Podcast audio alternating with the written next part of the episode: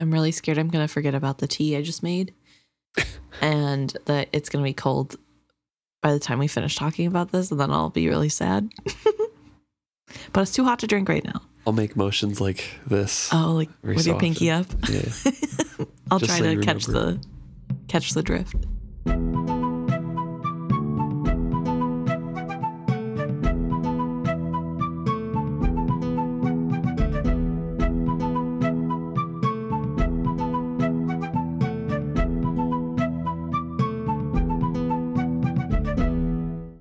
Welcome back to another episode of Is Fitz Happy? I'm Luke. And I'm Emma. This week we're discussing chapter 16, Bolt Hole. Something about that sounds inappropriate. You're 12. oh yeah, essentially. the epigraph of this chapter is discussing the wit again, old blood in general, and how the old legends and tales say that a wit user who is bonded to an animal eventually takes on the properties or the habits of that animal that they're bonded to, which we see is kind of true. But it takes a, and, and the same is true for the opposite as well, that the animal takes on a lot of the characteristics of the human because there's a, you know, a blending of the two beings. And it takes a lot of years and intense closeness between the bond for that to happen. Right. But it is explained that this doesn't mean that somebody who's bonded to an eagle would grow wings. Right. It's just mannerisms, kind of like when you spend a lot of time with a good friend and you start picking up their phrases or do something in a similar way to them. And we see examples of this with Holly and Black Rolf as well, because Holly would be perched on her chair in the corner, just kind of watching Fitz and Black Rolf by themselves, same as Right. a as a bird would do. And Black Rolf was described as lumbering and you know all, all those different kind of adjectives of just gruff, growly, Yeah. grumbling, like. and yeah. and same with Fitz, he, he's described as you know not meeting the eyes of somebody because you know he likes dogs and wolves, and that's rude to do Right. No, it, canine behavior, things like that. I do think it's interesting that it is strongly expressed that you have to be spending a lot of time with your wit partner to get these characteristics, but I don't know if that's 100% true because Fitz has been dog like his, his whole life. And maybe that's just because his whole life he's had wit partners. I don't know, but, or because of how young he was when he first bonded. True. Not really clear, but I do think that from what we see with Fitz at least, they do have a little bit of characteristics of their animals early on. I can see that being a result of him bonding early, and that's maybe another reason why Old Blood does not let their kids bond young Yeah, that's fair. because they don't have the chance to form a human personality yet, and they're in like impressionable. yes, they're very impressionable, and they are impressed upon by that animal that they might bond, Right. and those characteristics are taken on at an early age and hard to get rid of. We pick back up with them waking up in the morning after staying overnight in that old sheep barn. Nick wakes them up very early in the morning to get going it's again. even light outside. Yep. Nick agreed with Burrich's idea of when mornings began. So they uh, are getting all roused up and getting ready to move on towards the river again. Right. And as this is happening, there is a child crying from being let up so or gotten up so early. And this makes Fitz feel sad. He like is thinking about Molly and his child. And this is the first that Night Eyes has been made aware that Fitz is a child. And Night Eyes is worried, wondering, you know, who's going to get them meat and Yeah. protect them. What's this? My mate bore a cub far away. Immediate concern. But who will hunt meat to feed them? Should we not return to her? Heart of the pack watches over her. Of course. I should have known that. That one knows the meaning of pack, no matter how he denies it. All is well then. So Fitz is getting ready for the day. He is wishing that he had the blitheness of Night Eyes to be able to just push away the thought of, well, that's taken care of. I don't need to think about it right now. And that he could just accept it and move on. And he wishes it was him, not Burrich, who was rocking a crying baby in the middle of the night, even though he's pretty annoyed at this crying child right now, wishing that the mom could get it to shut up. so maybe more he likes the idea than what it would actually take. You know, I'm not a parent, but I imagine that is the prevailing thought for all parents that they like the idea more than the actual action of it. That's fair. and I mean, I'm sure maybe when it's your kid, it's a little bit different. You have a little bit Yes. more compassion. Yeah.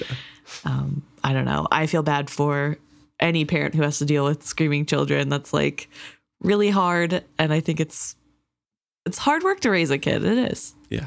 very brave.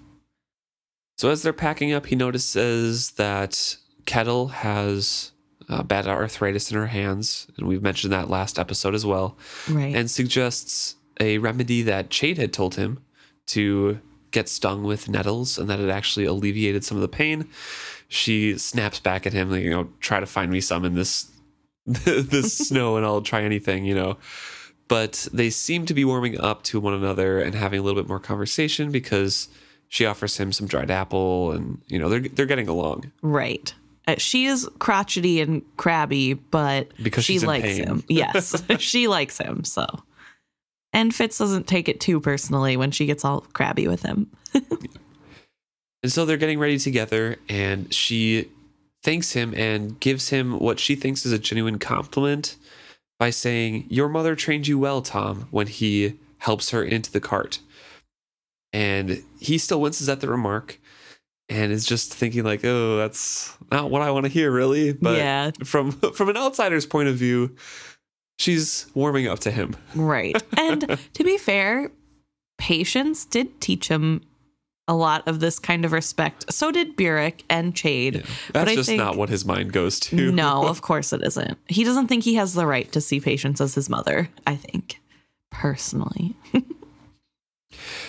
So he notices that Starling takes her place next to Nick at the beginning of the procession to talk to him. And Fitz just kind of gives his mind over to his task of driving Kettle's cart Right. and follows along.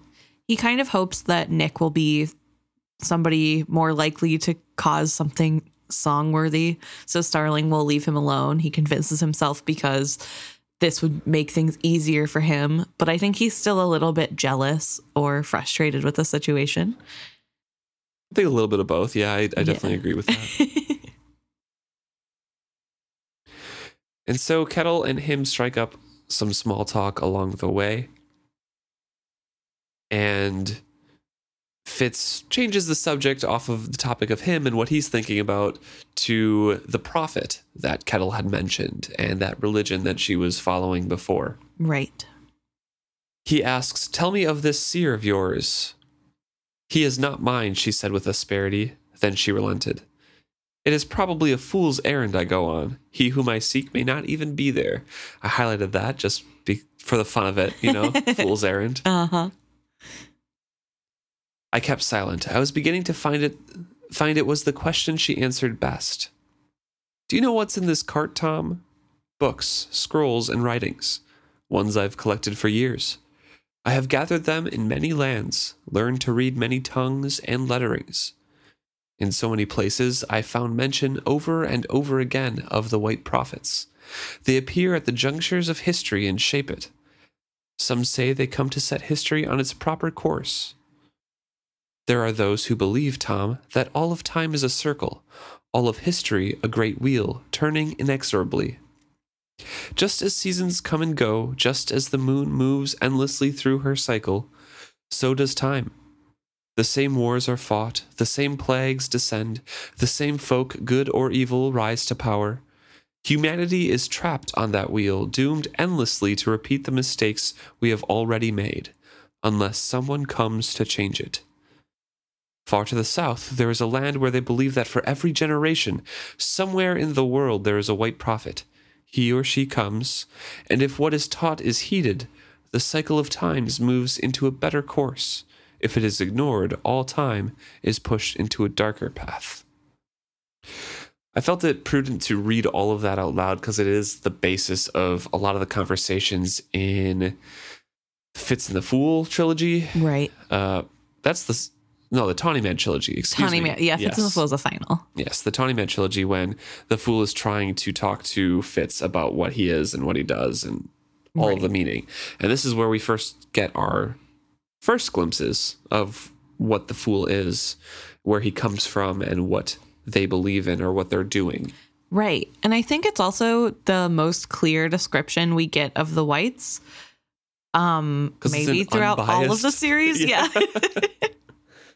it's it's really interesting to hear them described as the people who are helping steer the wheel of time in the right direction. Yes. Um, Kettle also says that each time one succeeds, it is easier for the next. And when an entire cycle passes in which every prophet succeeds, time itself will finally stop. Fitz, of course, says, So the world will end, and that's what they're looking for. And she's like, No, not the end of the world, the end of time. To free humanity of time, for time is the great enslaver of us all. Time that ages us, that time that limits us. Think how often you have wished to have more time for something, or wished you could go back a day and do something differently. When humanity is freed of time, old wrongs can be corrected before they were done. It's really interesting. And it makes me wonder if this is also what the fool believes, or if this is more of kind of a fairy tale fairy taleization of what it is that they're actually doing. That's what I was thinking. I thought like the first part of that is a very good description of what the whites are doing or their intended purpose is to do. However, that second part seems more like the religion that cropped up around the white prophets. Yeah. Of like this will bring the end of time and you know no more bad mistakes and right. I, I can see specifically how Kettle latched onto this because she did, you know, kill her sister in a rage, who was in her coterie, and I'm sure she regrets, you know, Right. well, she does regret a lot of things and speaks about her later in this book. And I can see how like she latched onto this, like, is there a way to reverse this kind of thing? Right. And she got led to this religion. Right. But I do think there's reason to believe that this isn't necessarily true. It's a lot like how people talk about the skill or the wit. Right. There are nuggets of truth in there, but it doesn't, we have no way of knowing which ones are true and which ones are fabricated Right. or exaggerations of what's true. And I do think it's apt to say that whenever a prophet is successful, the next one has an easier time. But I think the truth the truth is in the opposite as well, because with the current white prophets that are in charge, every time they are successful in leading us off the path to the one that they have created, it makes it easier for the next one to do more damage. right. And so I think it's a dangerous game to play. Yeah. And it is really interesting because she talks about how only one prophet is born per, uh, per generation. And this is interesting to me because we know that at least the purebred whites live for hundreds, if not thousands of years. We don't know for sure how long, but Prilkop is like 500, somewhere in that range. Yeah. Probably older. And so I don't necessarily know if it's true that only one is born every generation or if one is born every generation that isn't saved, sort of thing. We do know that they are scarce now. They are running out of pure whites that are born in the wild, Yeah. but it's I feel like Yeah. that that particular nugget is one of the falsehoods or Right. that is cropped up as like it happens, you know, on a regular basis, but yeah. what the fool explains is that it's kind of random happenstance. hmm So I feel like that's part of the thing that just is like random, you know. Right. And I And that's was why that's why the whites at uh, Clerres are trying to breed them. Right. And I was thinking that it's really interesting the thought that it's per generation because we know when a white succeeds, they can go like live long enough to help the next generation if they're called to a certain catalyst. Fitz is one of Fool's catalysts, but he also goes to um, the family in the Rainwilds. He helps Yeah, uh, the Vestrits. Yes, the Vestrits. Selden, I believe, is the next catalyst. Uh, he's looking for Wintrow, Wintrow, not Selden. yes. Selden's the youngest. but he latches on to Althea instead. Well, I guess it's Amber, so she latches on to Althea instead. Yes.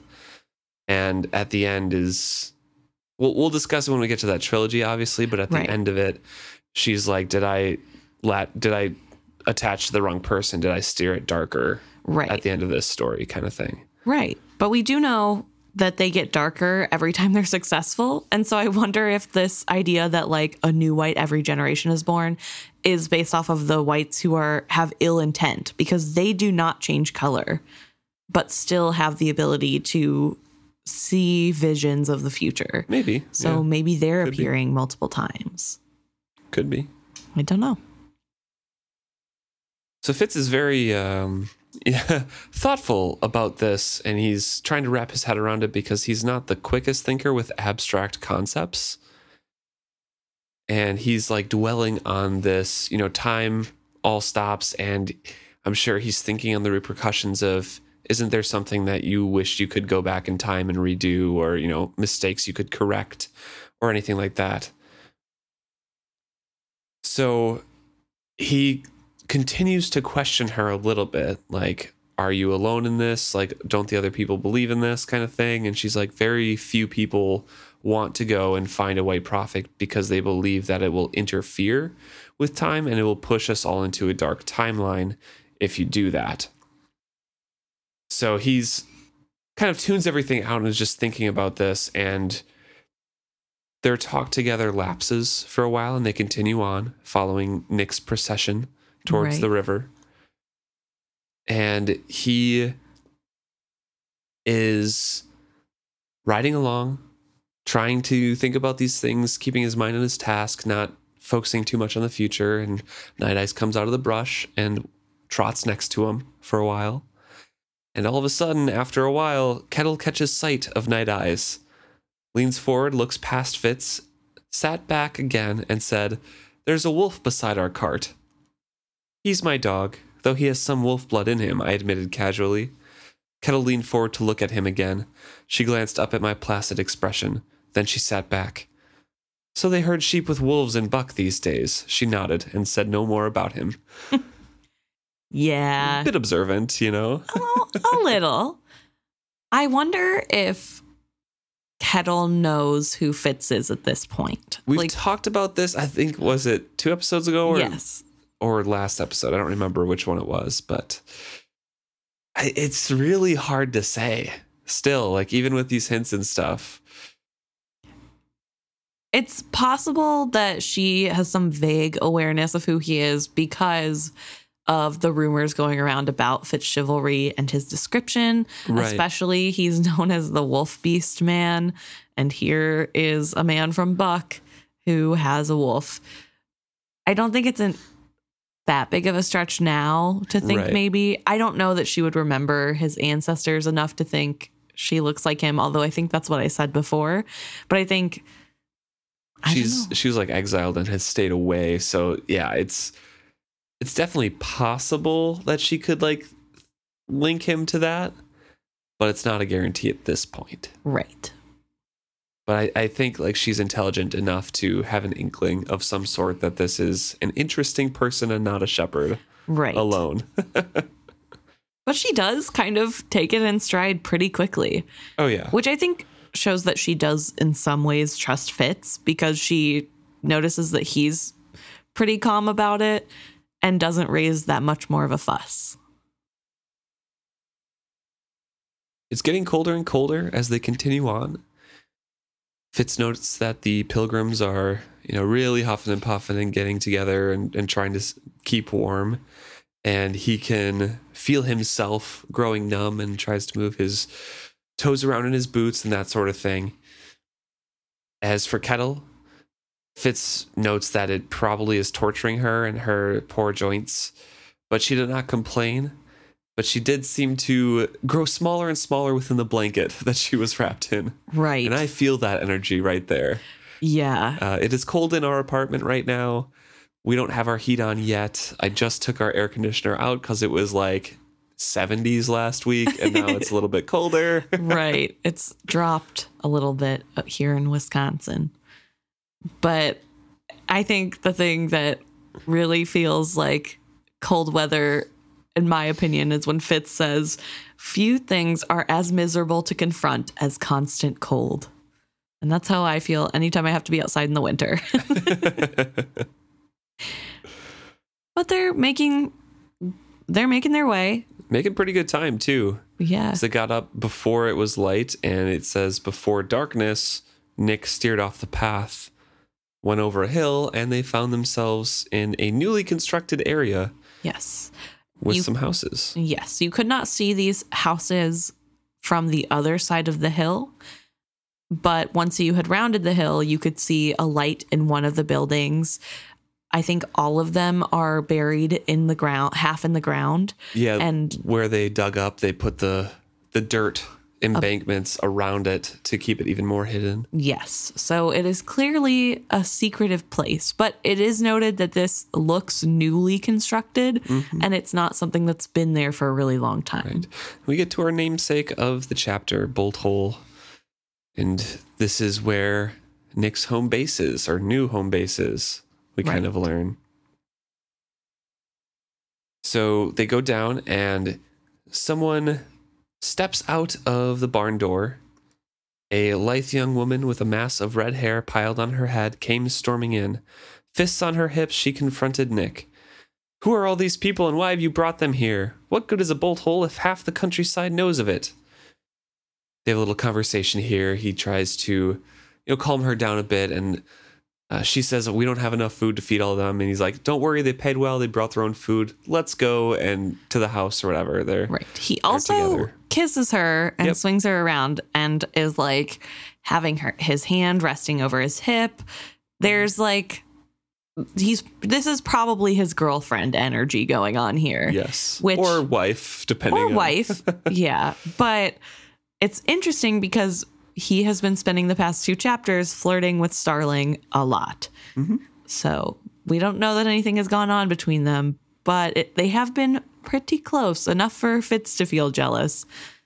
So I don't know that his girlfriend wife would be happy to learn of that.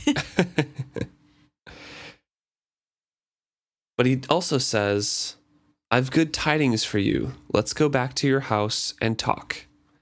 And so he, you know, they lead off and they're kind of trapped inside of this barn because all the people are like, oh, it's safer if you stay in the barn for Right. tonight. We'll lock you in. they being the pilgrims and Fitz and Kettle Correct. and Starling. Yes. So the uh, the smugglers lock them into the barn. Fitz understands that's just like, oh, the less we know of his bolt hole, the better, Right. etc. They do give them a chance to get water, though. Right, yeah. And Fitz mentions that he takes four trips just to fill up the troughs for all the animals and wonders when he's going to lose the habit of taking care of the animals first. Never Fitz. It's never. Never. But I did want to make a special note of that, saying that Nick says, uh, "I've got I've good tidings for you. Let's go back to your house and talk." Because we do know, I believe it's next chapter that Nick does betray them, betray Fitz, I should say, and Kingsguards do meet them like at the river. Right. So I I think that this is the good tidings. Like, hey, we got even more money than just the money that we got from the pilgrims. Right. Here's the deal that's happening. When do you think he does that? Like before they leave, he tells the guard where to go? I'm not sure. They in in all of these things they've kind of kept the, a close eye on all of the pilgrims and especially Fitz because when he was outside the barn during the middle of the night meeting Night Eyes, he kind of got yelled at for straying too far out. So I don't know if they're trying to keep him in and they sent like someone off Right. as like a messenger or something. I don't know. I don't know. Fitz doesn't notice anybody leave, but that doesn't mean it Yeah. didn't happen. He's not expecting somebody to go, Right. I guess, in this situation. So they settle down, they start to cook food and settle in for the evening. Kettle is complaining at Fitz for for him setting up her her betting and everything like that. Right. She's like, "Who put you in charge of my betting?" She demanded. As I took a breath to reply, she added, "Here's tea if you've a cup to your name. Mine's in the, my bag on the cart. There's some cheese and dried apple there as well. Fetch it for us. There's a good lad." I love their relationship. It's so funny. It's cute. Starling, of course, is singing for her supper. And that leaves Kettle and Fitz alone again to talk some more. And Kettle is continually prying into Fitz's background, where he's from. Uh, she specifically mentions that is the look of Buck to his face and that his facial features are a little bit familiar. She asks what part he's from, and he replies without thinking, Buckkeep Town she asks who his mother was and she and he replies sal flatfish which confuses kettle and makes her pry even more because it's like oh you're from fisher folk but you have an uncle in the mountains and you're a shepherd so fitz has to quickly spin a yarn and try to fit all of that into his story Right. So his story is that his father was a shepherd and that he they have both businesses going at the same time, which makes them a pretty penny. And the uncle was a wanderer at a young age and decided to settle in the mountains. kettle says i see and they taught you courtly courtesies to old women Also, I want to mention that Sal Flatfish is a real person that Fitz picked. That's Yep. not just a name he pulled out of his hat. He knows Sal, and apparently Sal has a lot of children. And so he's betting that if she were to know who Sal was, probably Sal has at least one kid named Tom. yep so that's his hope in this, which I thought was kind of funny. Fitz tries to pry into her background again and say and asks, "What part of Buck did you say your family came from?" "I didn't say," she replied with a small smile. And that's the end of that cuz Starling comes in. Right. Keeping it secret there, Kettle. She's smart. Mm-hmm. But she's teaching Fitz a lesson. You don't always have to answer questions just because they're asked. True, true. Although I don't know if he ever learns that lesson. I don't think so. But Starling has arrived and she brings gossip with her. Nick has said they're going to cross the river in two days and then tells about a couple that's bickering down by the hearth because some water got in their bread and they don't they're wasting time arguing who did what and also that it's a waste of food to feed their son who is sick Uh, it was, a, it was a different oh different crying child. Okay, sorry. So there's one couple bickering about the food that got wet, Yes. and another couple bickering. so two couples are by the hearth squabbling and bickering. Okay, so there are two couples. Yes, but none of those I think is the kids' Parents. parents. Although it could be, it doesn't explicitly say. But it's not the person who is complaining about the child's kid. Okay, that we know of. Yeah, it's um so Kettle explains that it's Raleigh who is the man who is tight fisted and conniving, and he does not want to give food to Selk, who has been sick off and on since he left Chelsea. And uh, Kettle thinks that the mothers brought their child, uh, brought that kid, Selk, in hopes that Edith Shrine can heal him. And that tight fisted man is complaining about feeding food to a sick child Which, for because it's a waste of food until he stops being sick because he, I guess he's throwing up and stuff, right. which is horrible. Uh, yeah, not great. like, who cares about the sick kid? Like, well, maybe care a little bit more. right, yeah. Oh. Well, I mean, Kettle does say, a more conniving, tight fisted man I never met. so, Fair. yeah. Just about describes him. Yeah. But the mother of Selk, the sick child, apparently had a lot of gold at one point, which is why she has no problem squandering it for a cure. Right. Because, as we know, it's expensive to uh, be smuggled across with Nick. Right. And it started off a round of gossiping between the two, just trying to match all the stories, I guess. And everything. And Fitz is left to his own devices, just thinking again in his head about whatever he wants to think about, which Right. happens very often. And specifically this time, he's listening with half an ear, dozing, and saying to himself, Two days to the river. And how much longer to the mountains? I broke in to ask Starling if she knew. Nick says there's no way to tell. It all depends on the weather, but he told me not to worry about it. She starts playing her harp, and kids come in. I wonder if he's telling her not to worry about it because he knows they're not going to the mountain. And so it doesn't matter what happens next. He doesn't have a lie prepared. Yeah, because if I remember correctly, Starling is also wanted and set up because she is the companion of Fitz. Also, I So- was thinking about how she talked about the earring, Fitzchivalry's Yeah. ear. Well, chivalry's Chivalry's. earring, and the earring was mentioned in the description of Fitz. Yeah. So maybe they made contact that night. Could be. And then in the morning, just like, hey, Yeah, come on. Which also feels like kind of a lot to go through the steps of like, oh yeah, let's go, let's make this trek, uh, this trek, all the way out to the river just to have you hunted down here.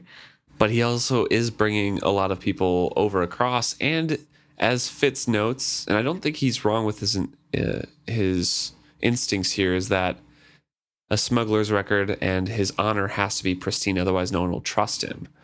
So he told Fitz that he'd get him across the river, and he promised all the other people and took their money. So might as well bring him up to, I don't know, wherever he was going. Right. I don't know. Interesting. I just keep thinking about the timeline here. Yeah. When did this happen? I need to know. it it would make sense to call them in that night from town, Right. but if he is that concerned with his honor and his promise, then it makes more sense to bring them because we know Burl and then Carrad was being sent up there too. I think to Yes. the like the mountain slopes. Right. But also, why would you give up the secret of your location of where you smuggle things across the water? Right? Yeah. I don't know. It just none of it makes sense to me, but that doesn't mean it I think we, we might be missing some details that are in the next chapter that will right. Obviously, we'll get there. about. Yeah. so these two children come in, and obviously they're familiar to Starling and to Kettle. Starling starts to sing some more, and Fitz cannot bear to be around children. Right. And he excuses himself because he's just thinking of Molly and his child. So he lays down, and eventually all was dark and still when Starling came to find him in the night. She laid down next to him, wiggled under his blankets, and they started talking again. Right. She once again asks, How much do you trust Nick? And Fitz says, I told you, not at all, but I think he'll get us to the mountains, for his own pride, if nothing else. A smuggler's reputation must be perfect among those who know of it. He'll get us there. And they talk about Night Eyes. Right. Starling wants to know if Fitz was mad at her earlier. She says that he was staring at her in a kind of serious way. And instead of saying yes or no, he just asks if she has a problem with his wit beast.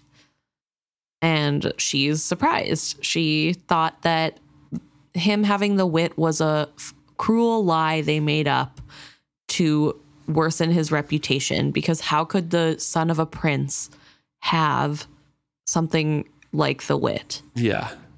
And she says that she describes the wit as sharing your whole life with an animal. And I wonder if she means this in like a different type of connotation. It's really hard to tell from text. Right. And. Fitz isn't the best at picking up subtleties. Well, in some some areas he is, but when it has to deal with his person like personal But we know that uh, a lot of the rumors and the stories and the legends about the old blood and the wit in Buck are tainted because of the piebald prince, and a lot of it's like if you lay with somebody who has the wit, you're laying with the beast kind of thing, and they can turn Right. into an animal. And it's all these exaggerations of that you're no longer a human kind of thing. Right. So I'm sure that's bleeding over and not like, uh, No, no, no, no. But I just mean, I mean, you wouldn't know if you don't know. You've only Right. heard the bad things. yeah, and so exactly. she's just like, I didn't know you would share your life with an animal. Right. And Fitz replies that he does. And he explains the relationship as similar to how his relationship is with his king. That, Which surprises even him. right. Yeah. He hadn't put it into that context before either. It is one thing to be willing to die for another, it is another to sacrifice the living of one's life for another. That is what he gives me, the same sort of loyalty I give to my king. I had set myself to thinking. I'd never put our relationship in those terms before.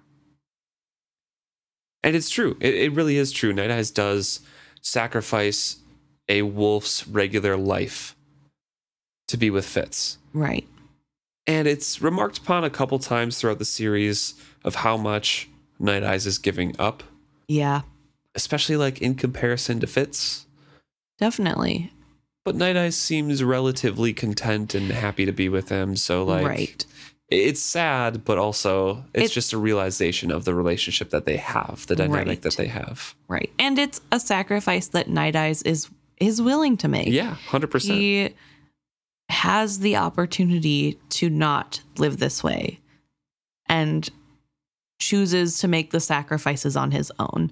I feel comfortable saying that it's a choice that he's making because I mean at this point he's a fully grown wolf. He has lived with other wolves before. He We knows Both know who wears the pants in that relationship between Yes. Fitz and Night Eyes. Night Eyes is in charge all the way. As he said, he's used to being in charge. Yes. All of this thought brings out a loose lipped Fitz to the conversation. And Night Eyes asks, Do you care for no one else? No, Starling asks. Yes. Do you- Starling asks, Do you care for no one else? And Fitz says, Molly. Molly? She's at home, back in Buck. She's my wife. Starling sat up in the blankets, letting a draft of cold air. I tugged at them vainly as she asked, A wife? You have a wife? And a child, a little girl. Despite the cold and the darkness, I grinned at these words. My daughter, I said quietly, simply to hear how the words sounded. I have a wife and a daughter at home. She flung herself down in the darkness beside me. No, you don't, she denied it with an emphatic whisper. I'm a minstrel, Fitz. If the bastard had married, the word would have gone round. In fact, there were rumors you were for Celerity, Duke Brondy's daughter. It was done quietly, I told her. Ah, I see. You're not married at all. You've a woman, is what you're trying to say. The words stung me. Molly is my wife, I said firmly. In every way that matters to me, she is my wife and in the ways that might matter to her and a child? Starling asked me quietly. And they go through a little conversation here, and Fitz is like, "Well, that's going to be remedied, you know. Right. Re- Verity promised me that sort I can thing." marry whoever I want. But I do want to stop quickly to talk about how Starling says this in a way that gets through to Fitz. Yeah, What about the way that matters to her? Because I don't think Fitz has ever thought about what matters to Molly. It's not about Molly's feelings, this relationship. It's how Fitz feels towards her and how his love for her is enough to overlook whatever her feelings are. because he's just not emotionally mature enough Right. for that kind of thought at the moment. He's never experienced it. He's never been, you know, he's never been forced to confront that. Right. because when Molly tried to make him confront that, it was during a breakup. Right. so he was not in the right mental state. And also, he was in the middle of planning, you know, trying to get his brother's wife out and his grandfather out alive during a coup. Right. So It it was a little stressful at the it was time. a little stressful for him, and he's never really had to confront that from a third party looking in, not close to the situation, bluntly Right. saying like, "Yeah, but she's your her?" wife in your head. You've been gone for how long? What are you to her? What does that matter to her? What ways like is this affecting Right. her?" Like she's a real person with feelings Right. and autonomy. So maybe start thinking about it less of what you want and through your lens and like what you're doing for her. And I think it is really important. And because Burrich, when given the information, just kind of is like, yeah, that's how it is. That's what love is. Because I think that's how he loved Patience. And I don't think it's a necessarily healthy way to view love, just in the lens of what it does for you and who it who that person is for you you always have you also should be self-reflecting on what you can do for them. And i'm glad that he got called out and recognizes the childishness in this digging down of his heels of well it doesn't matter what it looks like to the outside because i know in my heart we're married and all in all he's feeling relief of speaking all of this out loud that like i'm going to verity He's going to let me marry whoever I want. I go to serve my king to lend whatever aid I may to Kettricken and Verity's heir child, and then to go on to beyond the mountains to find and restore my king, so he may drive the red ships from the six duchies coast, and we may know peace again. For a moment, all was silence save for the slicing wind outside the barn. Then she snorted softly. Do even half of that, and I shall have my hero song. I have no desire to be a hero, only to do what I must to be free to live my own life. Poor Fitz, none of us is ever free to do that. You seem very free to me. Do I? To me, it seems as if every step I take carries me deeper into a mire, and the more I struggle, the more firmly I embed myself. How is that? She gave a choked laugh. Look about you. Here I am, sleeping in straw and singing for my supper, gambling that there will eventually be a way to cross this river and go on to the mountains. And if I get through all that, have I achieved my goal? No. I still must dangle after you until you do something song-worthy. You really needn't, I said in some dismay at the prospect.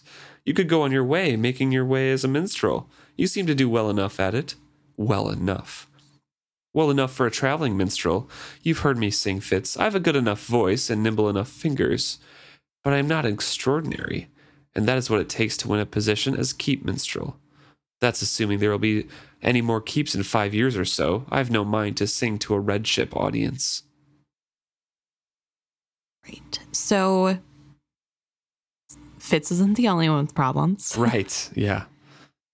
And also, needs to realize that it's not like everybody else is free to live a life that they want the way he seems to think everyone else can. He has always been under this impression that because he is a bastard, he cannot live any life that resembles the one that he wants. But he ignores all of the people in his life who clearly are just making the best with what they have Verity isn't free to live the life of a map maker on the countryside like he probably wants to. He has to be king. And Regal isn't free to live the life of a popular king. He has to connive and cheat his way there. Right. There Molly wants to just be a candle maker, but she is saddled with debt and no family to help. And now a child. And now a child. There there are things in everyone's life that stop them from being completely quote unquote free.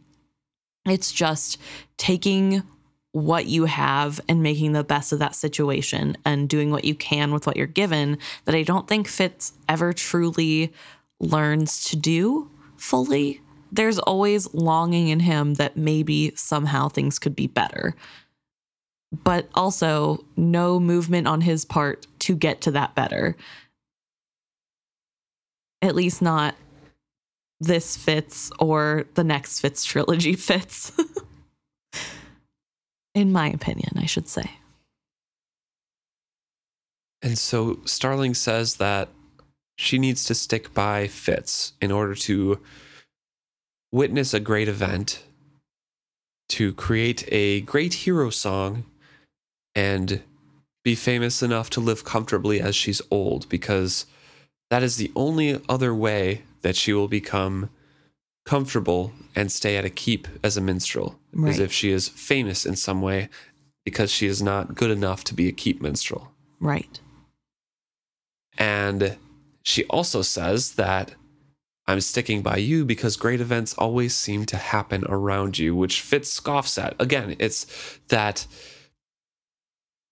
that self that lack of self-importance or the uh, the effort or the events that happen around him or surrounding him he always downplays his role in it and i can see where that is completely human but looking at it from a third party which starling lists out here you know the uh, triumph against the red ships at antler island uh, the abdication of the throne by prince chivalry when he was you know a child Yes. that surrounded Fitz.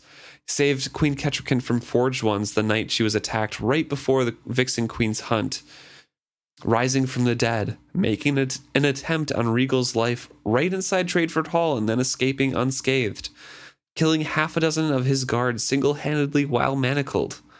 All of those events would make amazing songs. Right. But Fitz is like, I was just surviving and doing stupid things, and it worked out Right. which is what a hero song is. Yeah. And it's just the perspective that you write it in afterwards. Right.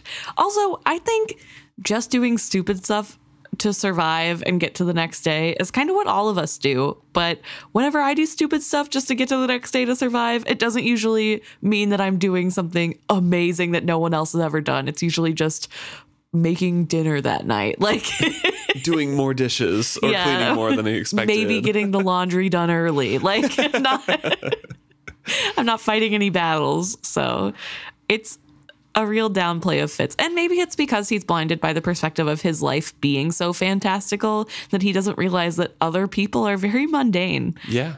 His life is not normal. This No. isn't the status quo. He is abnormal in every possible way. And yet he still insists at the end of this that he just wants to go home to Molly and his child, which is true. That is what he wants to do. Right. And Starling tries to commiserate with him and say, Yeah, she probably wants that as well. And Fitz is like, Oh, probably not. She thinks I'm dead. And Starling has to hesitate and then address Fitz in a probably a very uncomfortable way for her and say, like, she thinks you're dead. How can you believe she will be there waiting when you return, that she won't find someone else?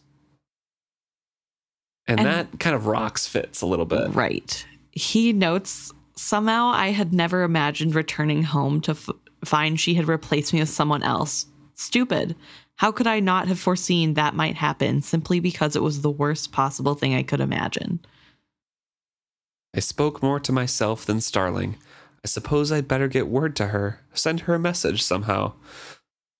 And, you know, Starling hears this and goes, okay, well, how long have you been gone? Expecting him to say, Probably you know, a couple shorter months. time than what he does. yeah. And he goes, from Molly?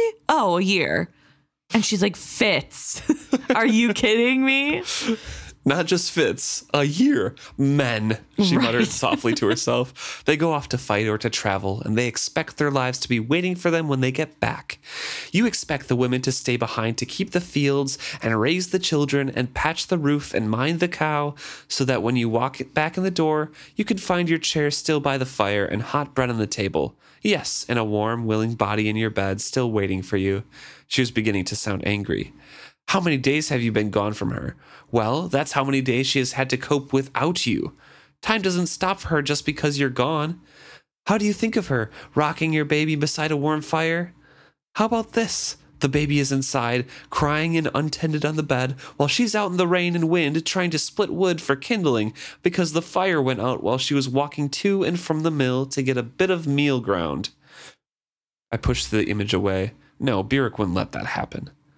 In my mind, I see her many ways. Not just in good times, I defended myself, and she isn't completely alone. A friend of mine is looking after her. Ah, a friend, Starling agreed smoothly. And is he handsome, spirited, and bold enough to seal any woman's heart? I snorted. no, he's older, he's stubborn and cranky. But he's also steady and reliable and thoughtful. He always treats women well, politely and kindly. He'll take good care of both her and the child. I smiled to myself and knew the truth of it as I added, He'll kill any man that even looks a threat at them. Steady, kind, and thoughtful. Treats women well. Starling's voice rose with feigned interest. Do you know how rare a man like that is? Tell me who he is. I want him for myself, if your Molly will let him go. And Fitz remembers the day that Molly teased him, saying that he was the best thing to come out of the stable since Burrich. Right.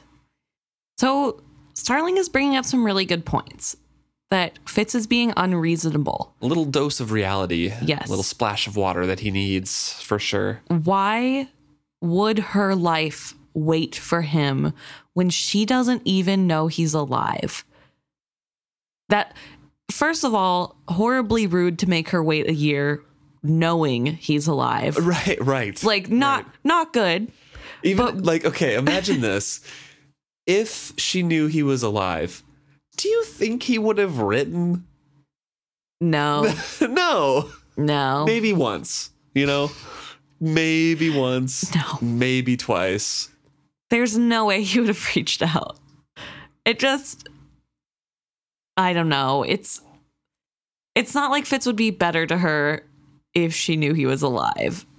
And so it's bad either way, but like he expects her to just yeah, she'll probably be mad when she finds out, but she'll take me back. Like, no, Fitz. That's not how life works. You don't it is not that simple. And especially you have a friend there taking care of him or her and the child, but he forgets to mention that also the friend thinks he's dead.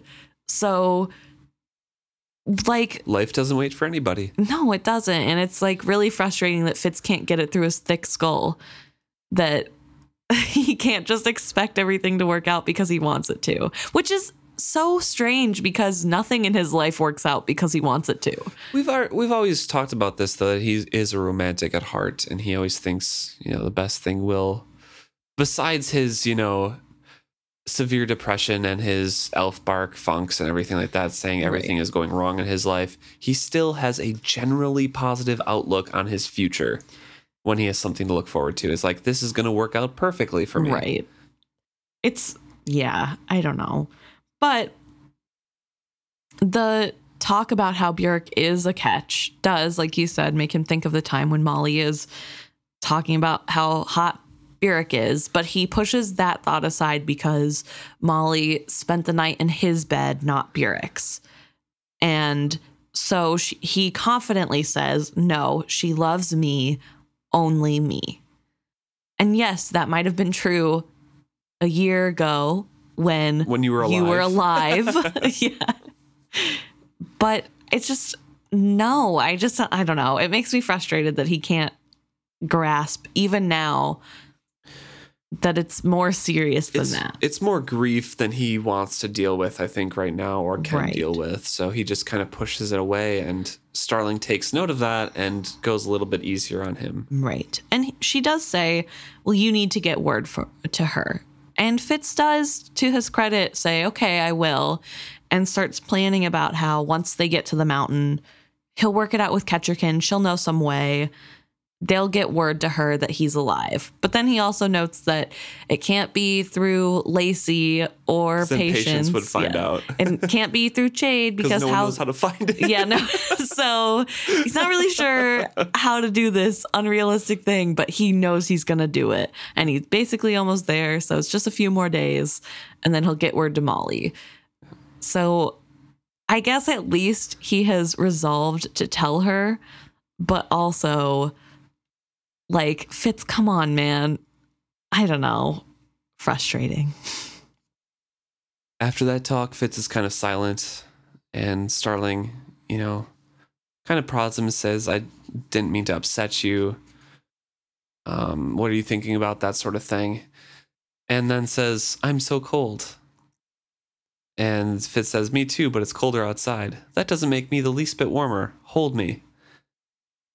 Fitz notes that she smells really good and is wondering, like, how do women always manage to smell nice? Right. Probably because they bathe more frequently than you, Wolfman. Yeah, probably. and actually, on that note, Starling says that she can't wait to take a bath soon. And then says, not because you're stinky or that stinky, which Fitz is a little bit embarrassed about, I'm sure. He says, Thank you. I said a bit sourly, Mind if I go back to sleep now? Go ahead. She put a hand on my hip and added, If that's all you can think of to do. So Fitz is tempted, but he says, I told you I'm married. I can't. And Starling's like, and she loves you, and you obviously love her, but we're the ones who are here and cold. If she loves you that much, would she begrudge you an added bit of warmth and comfort on such a cold night? It was difficult, but I forced myself to think about it a bit, then smiled to myself in the darkness. She wouldn't just begrudge me, she'd knock my head off my shoulders. Ah, Starling laughed softly into my chest. I see. Gently, she drew back her body away from mine. I longed to reach out and pull her back to me. Perhaps we'd better just go to sleep then. Sleep well, Fitz. So I did, but not right away and not without regrets.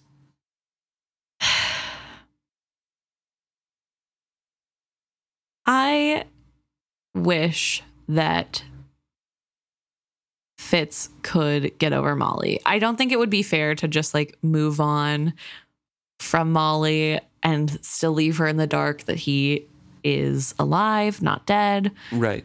But I wish he would have told her and I wish they could have like broken up in some way. I still wish that Fitz got to be a part of his daughter's life. I think he truly wants to be. Yes. And I think he would be a great father, but I don't necessarily think he needs to be with Molly at this moment. And it's hard for me to say as someone who likes Fitz and Molly as a couple, but he just so strongly wants any woman who looks at him. And I because think he's so, so alone. he is, and that's fine. But I think then maybe he shouldn't be like marrying himself off to people in his head. Right. Yeah, I mean, he, he definitely has emotional issues, right. And I mean, attachment issues. he's stopping himself from going all the way with other women, which is good. But I just like clearly he doesn't love Molly in the way he thinks he does. And I don't think that when you are in love with somebody, you stop having eyes or that you like, you know, or stop having any sort of feelings or urges. Sure. Right. But I think the fact that he has like he's pretty jealous about Starling being around Nick and he's regretful that he didn't sleep with her feels a little bit more than like, oh, it she's cute and I like given the chance would sleep with her in like a roundabout way. You know? Like it's different than the way you think when you're in a committed relationship. And I feel like that is both immaturity on Fitz's part, but also maybe a sign that the relationship isn't as serious as he's making it out to be, even subconsciously in his own mind. Yeah, because when at the end of Tawny Man, when they get back together, they actually go on dates. He courts her for a while. She sends letters. right. And I think that's beautiful. I think yeah. They they allow their relationship to grow and spend the time that they need and the way that they've been going it's just off of you know the childhood excitement of something that's like oh we have to keep this clandestine, you know. Right. Right. So I guess that's how I like justify right now being critical of Fitz's love for Molly, but still wanting them to be a couple because I don't I I don't want Molly to be miserable. I don't think that's fair to wish that upon her at this moment. I think he does love her and she loves him, but he doesn't know what that means. Right. I think he needs to grow up a little. Yeah. And they and he does, and that's great. But like it just reading this is so frustrating of like clearly Fitz, you're not you should stop like you should have stopped saying you're married a long time ago, but like I don't think even you believe it deep down. They go to bed and wake up in the morning, ready to go on. Nick wakes them all up. And he leads them off to another different trail to continue on. And Fitz makes mention that Starling rode beside us, meaning him and Kettle, for part of the morning until Nick sent a man back to ask her if she'd come ride with them. She thanked him cheerily for the invitation and promptly went to join them.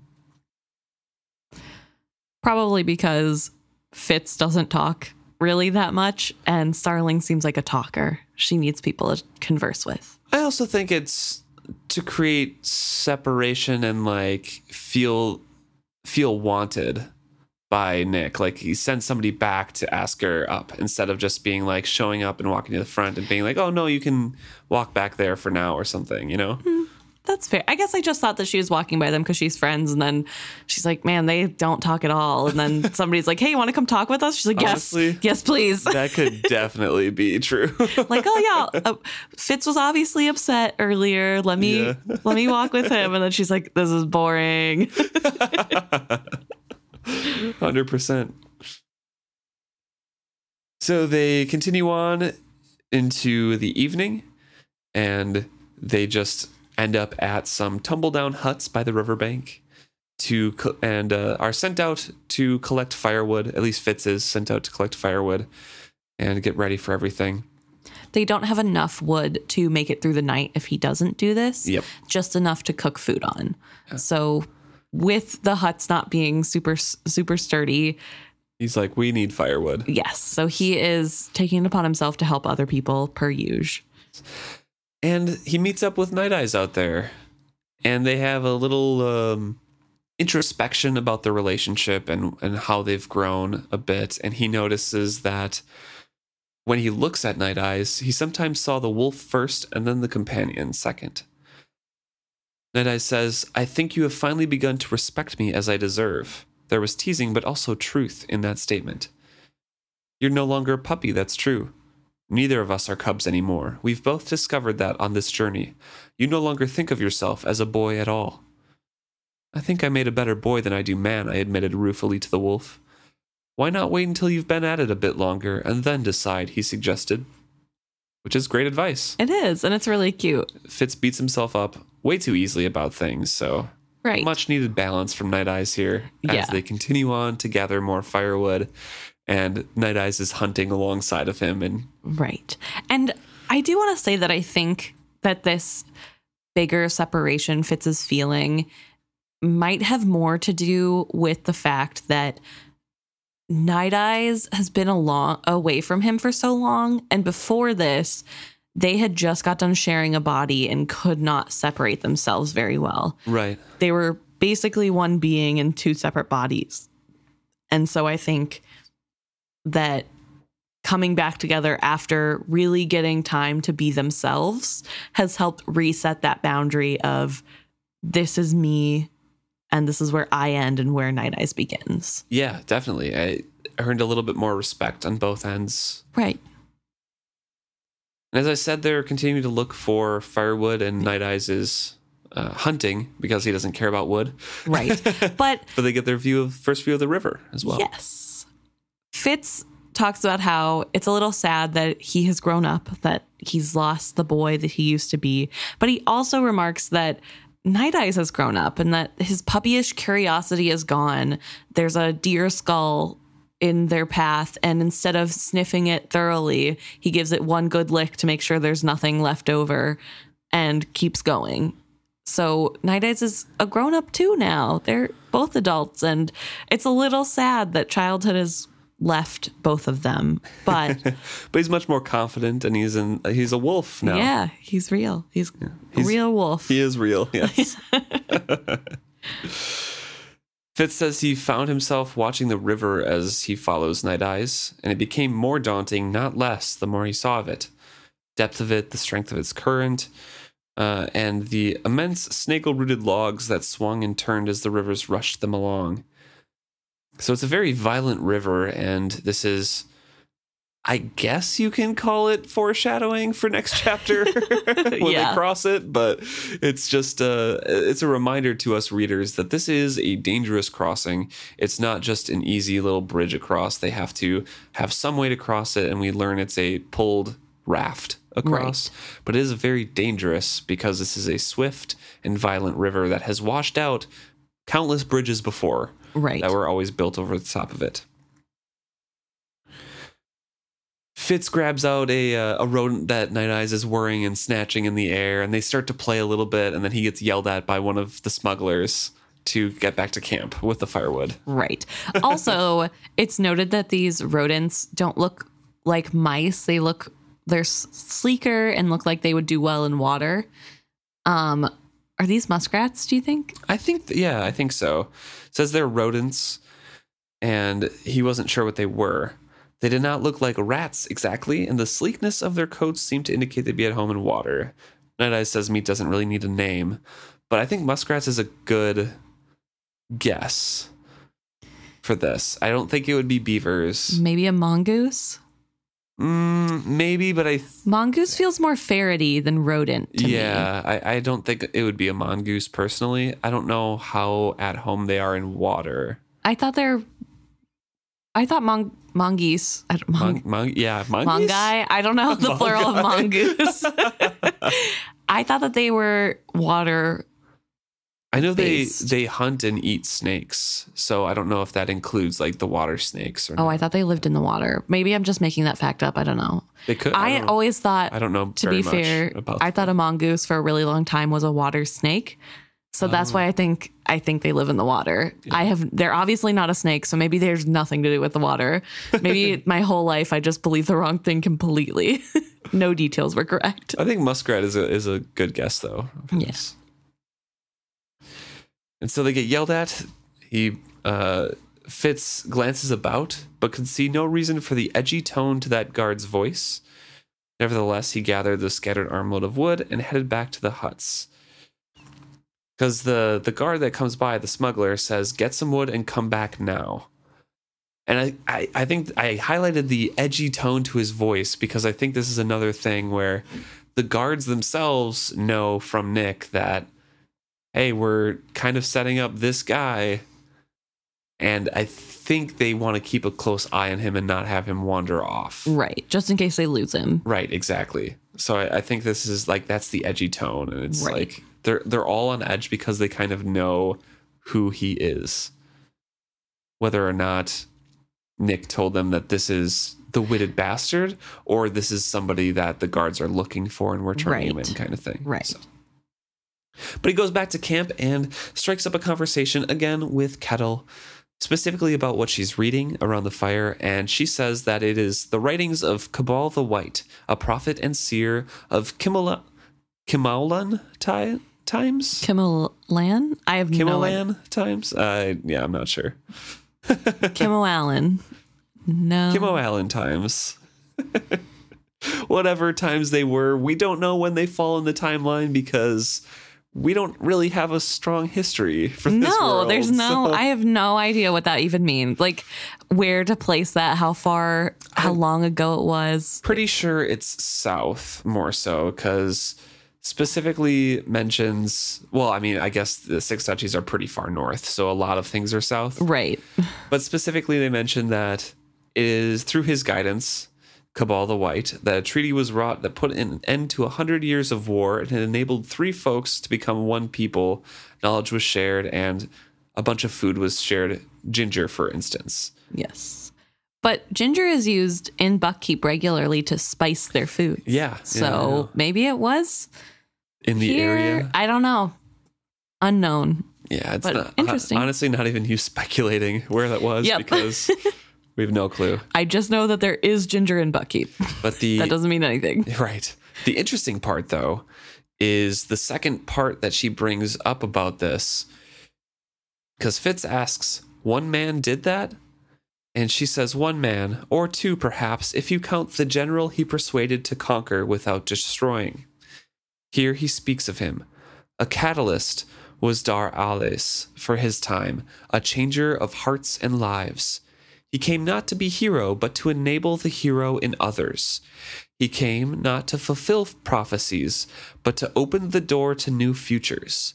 Such is ever the task of the catalyst. Above, he has written that it is in every one of us to be a catalyst in our own time. What do you think of that, Tom? I'd rather be a shepherd, I answered her truthfully. Catalyst was not a word I cherished. And I thought that that paragraph was extremely interesting because we know Fitz is the catalyst, at least one of the catalysts for the Fool Right. for Beloved. And specifically, the description he came not to be a hero, but to enable the hero in others. And he came not to fulfill prophecies, but to open the door to new futures. And the fool always mentions that you are how I can choose a new future. Like, Right. you are the crux. Everything goes into you, and you have a bunch of other opportunities coming out of you because you're not supposed to be alive. right. Like, you're like my super catalyst. also, I'd like to point out that Fitz isn't really a hero. no, he's not. He does a lot of heroic things, but like in all the events, like on Antler Island, that's more just the victory of Verity's ships for the first time. I think that's the only, actually Antler Island Maybe the is only, the only time. time. that he's viewed as a hero, specifically through Starling's singing of that song. Fair, fair. All the other times, yes, it's he might be mentioned, but it's more the so. Kettricken battle, like he helped facilitate that, but Kettricken is the star. She becomes the hero of that And battle. She deserves that. I mean, that- she that for sure does. I'm just saying, like, yes, it's overshadowed. he facilitated every, it. every Yeah. single way. And there's also the the end of this trilogy. the end of this trilogy where Verity is the hero of everything. Verity gets all of the credit, which Verity does deserve a lot of the credit. He's doing a big thing. they also agree for Starling not to write him in, right. Because he is not supposed to be alive, and it would be Verity's victory would be shadowed over with Fitz being a part of it because Fitz was still supposed to be dead. reviled and dead and witted Yes. and all that sort of thing. So he's either written out or excluded or overshadowed in all of the events that he takes part in Yeah. because he's the catalyst and not the hero. Yeah. It's so interesting just thinking about like different events in his life and how sure he ha- plays a big part in every single one of those events, but none of them are remembered as his events. I guess except Antler Island. I was thinking Antler Island was the battle with Kettricken at first, and then I realized as I started saying that it is not. But Right. Yeah. That's the only time I think in only Starling's singing of the song. right. Otherwise it's just a battle that happened. Yeah.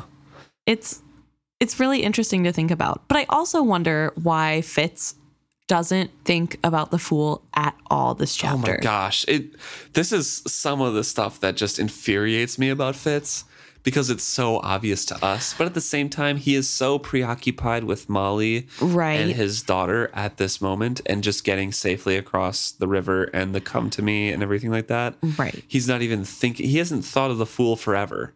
It just is frustrating because the fool literally told him, I am a prophet. And you are my catalyst. and in the South, people believe me to be able to tell the tr- the future. right. Yeah, and you're my catalyst. And he's like sitting here in kettle Oh, for I've like two days.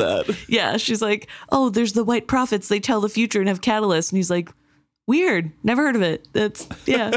what fits? Yes, you have. You had a whole like mental breakdown about it. Like last book, haven't heard of it. Get it through your thick skull. well, we'll have more mental breakdowns with about that That's in true. the future. That's true. The last part of this chapter is just him trying to skill Dream out to Molly and peek in there, but instead he gets captured in another fight along the Buck coast with the Red Ship Raiders. He's following along with a boy who has lost all of his family, but gets revenge on a raider ship by setting it afire. Right. And he can feel uh, commiseration. He feels the empathy with that young boy and felt his bitter triumph. He had nothing left, no family, no home, but he had spilled some of the blood that had spilled his. I understood the tears that wet his grinning face only too well. Which is a sad way to leave off a chapter. Right. we have a lot of introspection in this chapter and a lot, a lot of exposition about the prophets and about how mysterious Kettle is. right. Right. I mean, first of all, where did she even get the scroll that is the journal of a white prophet? Aren't those all in Clerres, like locked up? it could be a copy, but yes. Like, that's what I'm thinking about this whole time. And like, who is selling these scrolls? Why does she have so many of them? How? I'm I'm assuming that she went down to Jamaillia because remember one of the previous satraps took a very keen interest Right. in the white prophets. And I'm assuming that there are other cultures as well because she, Well, she's yeah, probably the most well traveled person that we meet right. because she stayed away from, you know, the six duchies for at least 100 years. right. probably More. close to 150 to 200 years. Well, and it's not like the white prophets only come to Buck. Right. No, yeah. it's i mean or the six duchies in general Yeah. this area this isn't the only place a white prophet could go to change the world Mhm. but it's just really interesting to hear and fitz is like okay she just has a weird collection nothing weird about this that she has this extensive collection Right. ugh fitz i wish he paid Showed more attention to things interest, yeah. yeah Any, anything about this Like if he's thinking for the future at all, I know he's not because he thinks he's done after he does this, he's going for Right. Molly and his child, and he's done with everything. But any inkling that he was going to go back and give Chade one more like report, he would have been so interested in this stuff and like try Right. to get as much information as possible. like, hey, we need to connect with her so we can get some of those scrolls Yeah. or get copies of the scrolls while he has it. And no, Nope, none of it. Oh well, that's where we're at in the story. yeah, it's. I love it. I feel like I've been really hard on Fitz this chapter, and I love him. I think he's a great character. I think he is growing a lot, but there's still so much immaturity left that he hasn't outgrown Yeah, yet. he's only like 20 years old, so He's not 20 years old. yes, I think he is about 20 right now. Luke, are you kidding me right now? I'm not. Remember like three episodes Yes, ago? I do. When he I said 18? I said 18 or 19.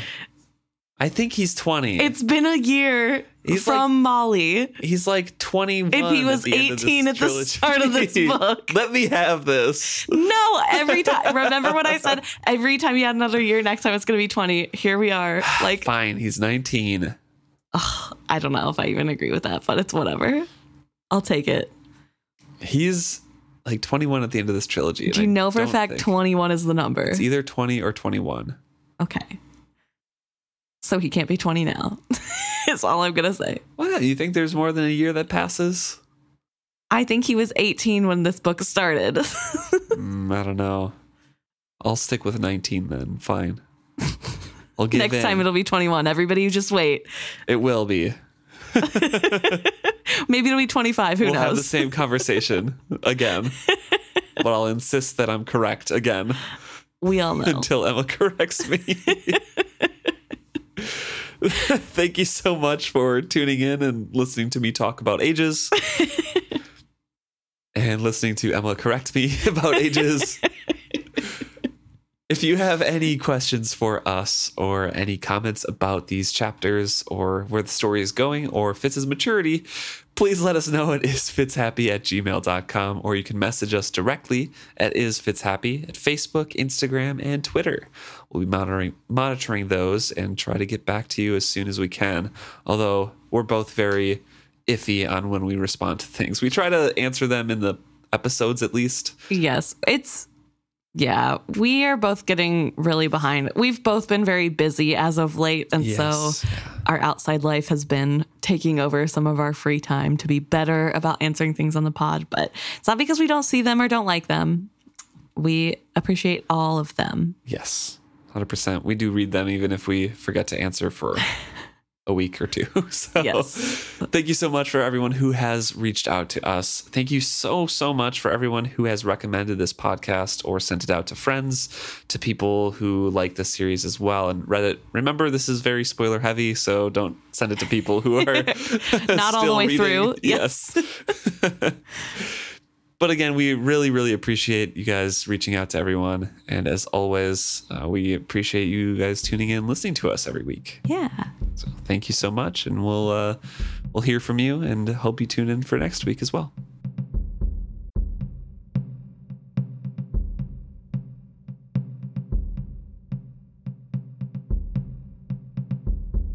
All right. It's time for my favorite part of the show to talk about what you guys have sent in to us. And we're going to start out today with the disappointing news that I missed upon. Oh, yeah. yes. So on Instagram, we were messaged by Nicholas to let us know that we had said he takes what's rightfully his because he's royal and Talking about Regal. Right. And it would have been a perfect opportunity to say because he's regal, not royal. And I am so sad. This is, Yeah, I think I was uh, specifically talking about that, but I'm not as quick as Emma is at those. so uh, you know, I just love dad jokes so I much. missed my opportunity. you know? did to get one up on me. Yeah. Emma, like a hundred million. Luke, maybe two. That's rude. Probably true. Probably. so anyway, thank you, Nicholas, for letting us know what we have missed. the I'm so disappointing sad. news. So Yes. sad, but good to know. I'll be on the lookout for an opportunity to use it later. also, I want to talk about some emails we got. One from Tyler talking about the relationship between Burrich and Fitz and their similarities in drowning out sorrows and regrets. Yes, how Burrich uses alcohol as an escape for his, and how he, you know,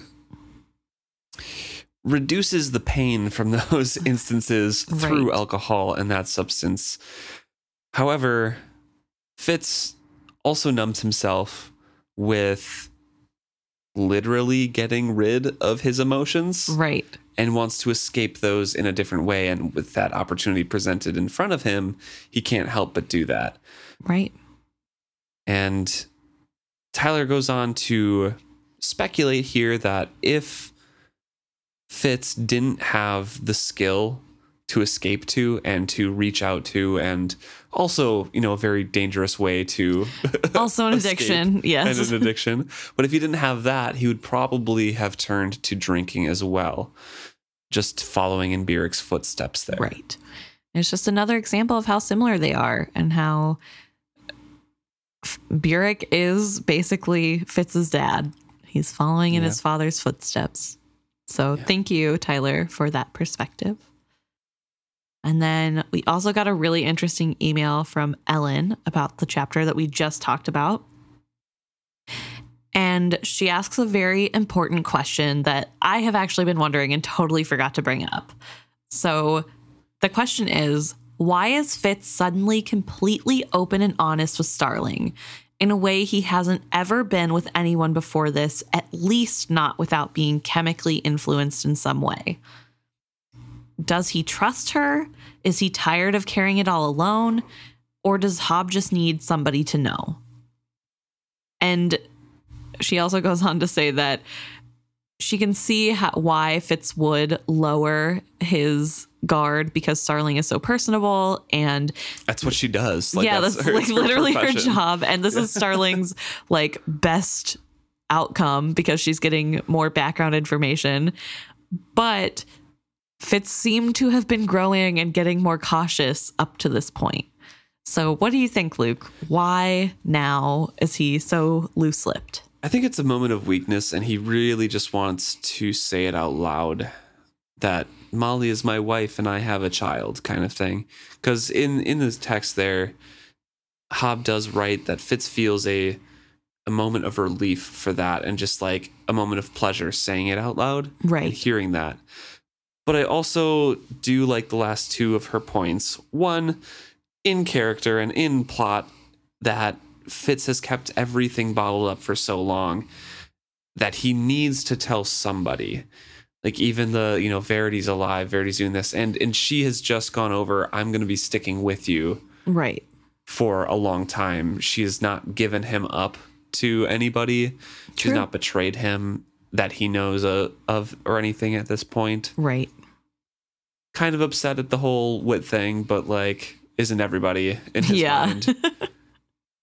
but also the last point of Hobb needed to him to tell somebody is a very important one because it does play a role in adding more tension and more stakes to what is happening between in their relationship right. because you don't want Starling to get on the wrong side of Fitz now. You don't want them as enemies because she has all of this information. True. So it adds more stakes to the, the writing and it makes it a little bit more real when they start having arguments later on in the in the book. So I think that it's in a good excuse right now with the place that Fitz is in Of longing of for longing and Molly. having yeah and having a personal connection with somebody who's actually kind of concerned with you It is nice to him. I mean, Starling is nice in her own way. I know a lot of people have problems with her brusqueness, but I think that for the most part, she's one of the nicest people Fitz has met, especially on this lately journey. yes Yeah. besides harper josh Harper Josh is really kind, but He's the MVP in my book.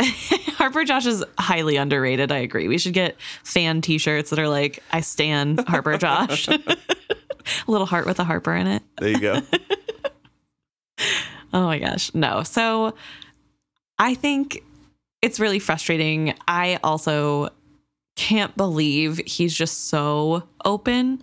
Yes, he really It's- is. It's like flood like floodgates get you know cracked and then it, Right. Mm-hmm. the water rushes in and breaks everything else down. Right. But to be fair, I mean, I've held stuff in before, and sometimes when you just start, it's really hard to stop, especially when you've been holding it in for that long. Yeah, yeah, definitely. And yeah, so maybe it's a little bit of that of just it has been a really long time since he's had somebody to confide in. He doesn't really have Chade anymore or Burrich, and he couldn't really confide fully in Burrich anyway, but he needs to tell someone and probably it's a good way to defend himself against the onslaught of I can't believe you did this to a woman. right. And he's like, Well, I can marry her. We're not married, but Verity said we could. So, Right. you know, just yeah, very interesting thoughts. And on the topic of people not liking Starling's brusqueness a little bit. Yes, I made the mistake apparently of saying, Name someone more observant than Starling. I will wait. And you guys did not like that. So I apologize to no, anyone on apologize. Instagram. You Well, like Starling. I love Starling. Yeah. I don't agree with all of her actions. I think that there she definitely has flaws, but I especially right now where She we're has at. traumas that she's getting over as well. And Yes. just like every other character in this book. Yes, where don't agree with literally anybody's 100% actions in this Right, book. So. right. So like where we're at with her right now, I love Starling. I think she's the best. But it was really funny that like I I think that's our most comment on commented on post on Instagram where people are like the Mm-hmm. fool and Chade and like all these other people are way more observant and I'm like True. Yes. Yes, you're right. Okay, I misspoke. There are a lot of equally talented obser- observer observers. Yes. Yes. Equally talented Yeah, observers Starling, here. Starling is very divisive in general. I, I have mixed feelings on her as well. I I like her in these chapters, and I think I've said that like when Yeah. we first get introduced, but I have severe issues with her later on. I distinctly So, remembered don't not liking her in the Tawny Man trilogy, and I don't think I even liked her in the final trilogy, which is odd because now I'm reading these and I'm like, yeah, number Starling's number one fan. I love her. Uh, so I'm sure my change my opinion will change and evolve, but. I just thought it was funny that it is there's so very funny that everyone is like, no, Starling's the worst. We won't give her any credit. And I love that. Thank you guys. Um, apologies if I offended you, but just know I acknowledge that she. don't even need to apologize. That's your opinion. It is my opinion. And you know what? I have a really bad habit of liking characters that people uh, just on the whole seem to unanimously dislike. Don't know why. I did not set out to do that. I'm not trying to be contrarian, but I something about them I just really like. Yeah. So yeah. So I wanted to say I saw, Yes. I have learned. No, thank you for commenting on that. thank it was you for great. It was all, all the comments were hilarious, actually. Yes, like very those. good. It was great. So, So next time I make a pro Starling post, I will be sure to go into it knowing you guys don't like her. Instead of being I'd be even more contrarian this oh next yeah, next time. Oh, just you guys wait. I'll make something big. Just kidding. Probably not. It won't be on purpose, I'm sure. Has anyone helped Fitz out even more than Starling? Name one. Name one person more in Fitz's corner than Starling. well, thank you so much, everyone. we'll see you guys next week, and we look forward to seeing what you write in.